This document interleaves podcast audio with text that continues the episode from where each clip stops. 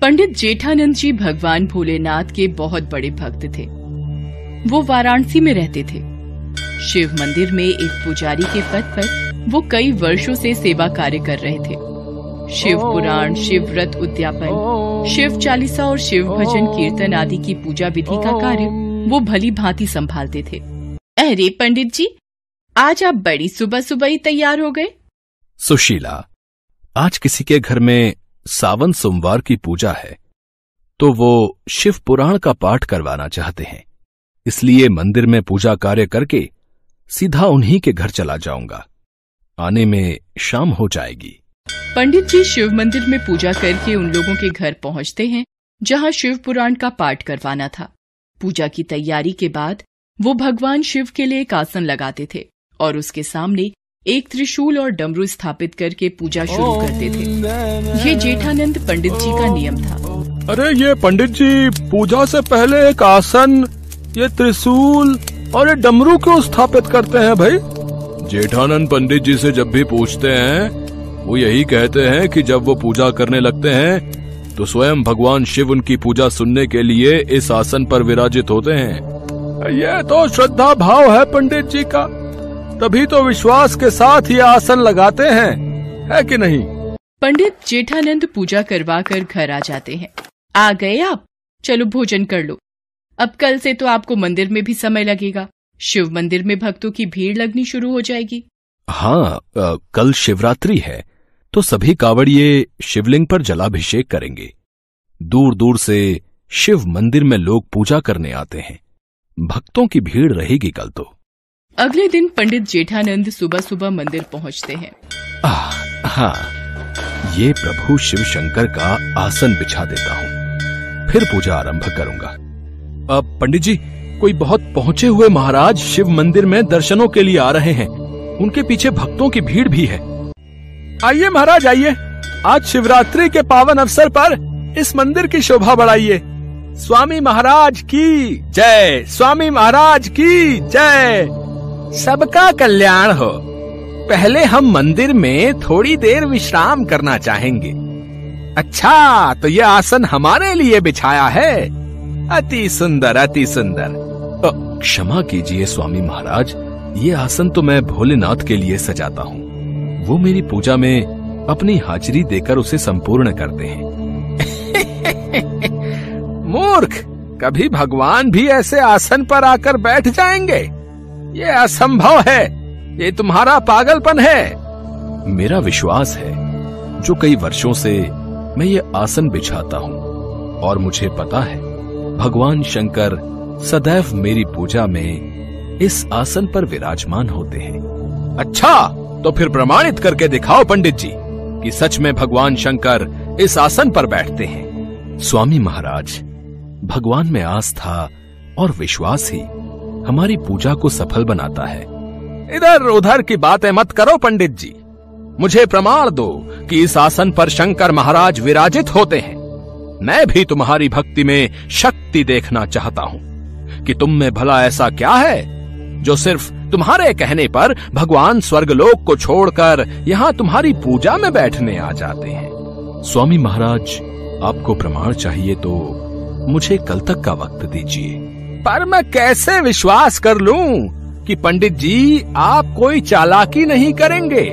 अगर आपको मुझ पर विश्वास नहीं है तो आप ये आसन अपने पास रखिए। और कल जब मैं इसे पूजा के समय यहाँ रखूँगा बस आप इसे यहाँ से उठाकर कहीं और रख देना। आपको प्रमाण मिल जाएगा। ठीक है। यदि तू सच्चा भक्त होगा तो मैं तेरा सेवक बन जाऊँगा। और यदि तू असफल रहा तो तू इस मंदिर को छोड़कर चला जाएगा। मुझे आपकी शर्त मंजूर है स्वामी महाराज। स्वामी महाराज को आसन सौंपकर पंडित जी घर आ जाते हैं। लोग इस विषय में बातें करने लगते हैं। पता नहीं भाई अब कल देखते हैं किसकी जीत होगी और कौन हारेगा। आ भाई पुजारी जी बरसों से इस मंदिर की सेवा कर रहे हैं। उनको विश्वास होगा भगवान शंकर पर। तभी तो इतनी बड़ी बात कह दी। देखते हैं कल क्या होगा। उधर स्वामी महाराज अपने एक चेले से बातें करने लगते हैं। मुझे पता है ये पंडित बरसों से मंदिर में चढ़ रहे दान दक्षिणा पर कुंडली जमाए बैठा है। अब इस पंडित की सच्चाई सबके सामने लाने का वक्त आ गया है। स्वामी महाराज आपने बिल्कुल सही शर्त रखी है। कल इस पंडित का भांडा फूट ही जाएगा। हाँ। फिर तो सब लोग आपकी वाहवाही करेंगे। हाँ। पंडित जेठानंद भी घर आ जाता है। सुशीला पूछती है। पंडित जी उसे सारी बात बताते हैं।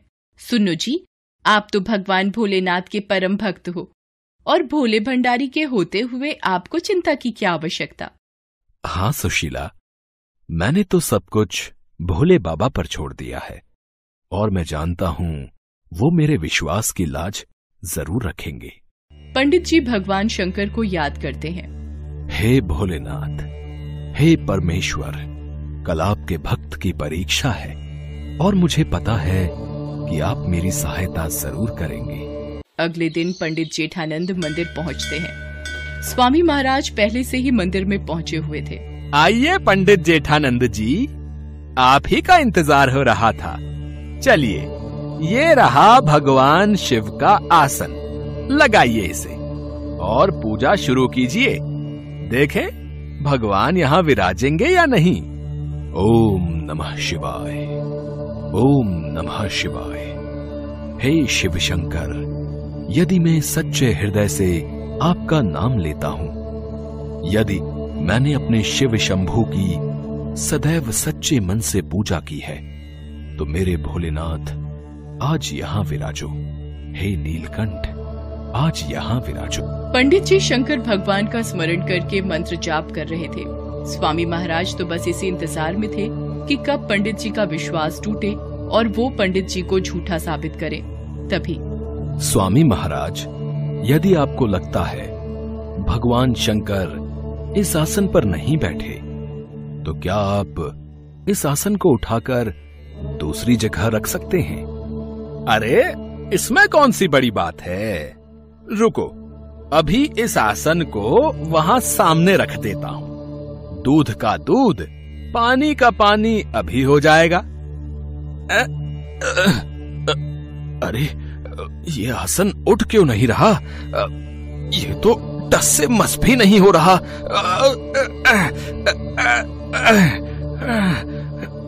ये असंभव है। अरे मैं तो ज़ोर लगा रहा हूँ। ये आसन उठाना मेरे लिए मुश्किल है।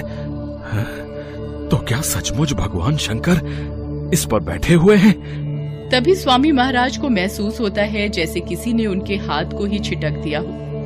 वो घबरा जाते हैं और पंडित जी से क्षमा मांगते हैं। सब लोग इस चमत्कार को देखकर आश्चर्य में पड़ जाते हैं। हे महादेव आप सचमुच इस आसन पर बैठे हैं। मुझे यकीन हो गया। पंडित जी मुझे माफ़ कर दीजिए। आपकी भक्ति जीत गई। मैं गलत था। आप तो सचमुच भगवान भोलेनाथ के सच्चे भक्त हो। नहीं नहीं स्वामी महाराज। भगवान शंकर के लिए सभी भक्त एक समान हैं। बस विश्वास और लगन की आवश्यकता होती है। भगवान शंकर ने पंडित जेठानंद का विश्वास टूटने नहीं दिया। स्वामी महाराज को पता चल गया था कि पंडित जेठानंद की भक्ति में बहुत शक्ति है और वो शक्ति सभी के पास होती है। बस, उसमें श्रद्धा का दीपक जलाने की ज़रूरत होती है।